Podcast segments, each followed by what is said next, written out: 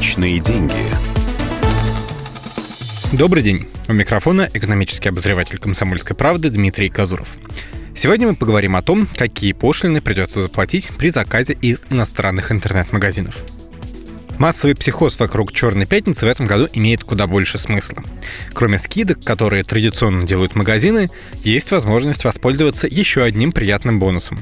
Правда, в отличие от тех же акций и спецпредложений, в следующем году у нас этого бонуса уже не будет. Дело в том, что со следующего года снизится беспошлинный лимит на заказы из зарубежных интернет-магазинов. Сейчас не нужно ничего платить, если за месяц вы получили товаров на сумму до 500 евро или весом не больше 31 килограмма.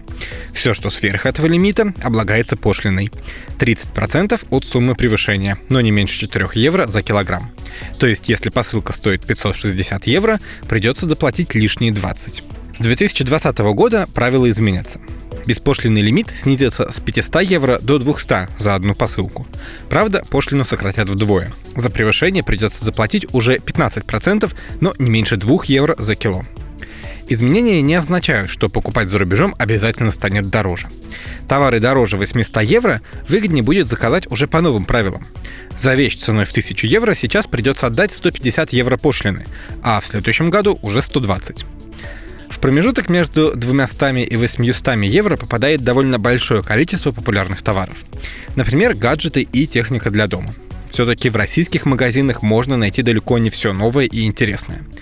Другая популярная категория – это одежда и обувь. Причем не только брендовая, которую любят заказывать завзятые модники. Ограничения, скорее всего, затронут сезонную одежду, например, непромокаемую обувь или теплую куртку из современного суперматериала. Да даже хороший классический костюм может оказаться дороже 200 евро. Важный момент. Если поймете, что вам нужно успеть в последний вагон старых правил и закажете что-то в ближайшее время, внимательно следите за сроками доставки. Дело в том, что таможню, которая взимает пошлины, не интересует, когда вам отправили коробку или когда вы ее оплатили. Важна только дата прибытия товара на таможню.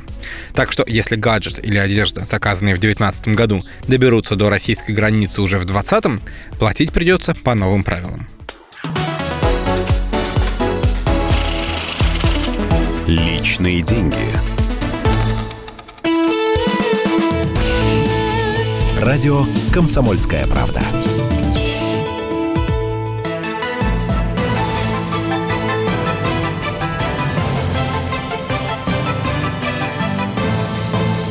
Радио «Комсомольская правда».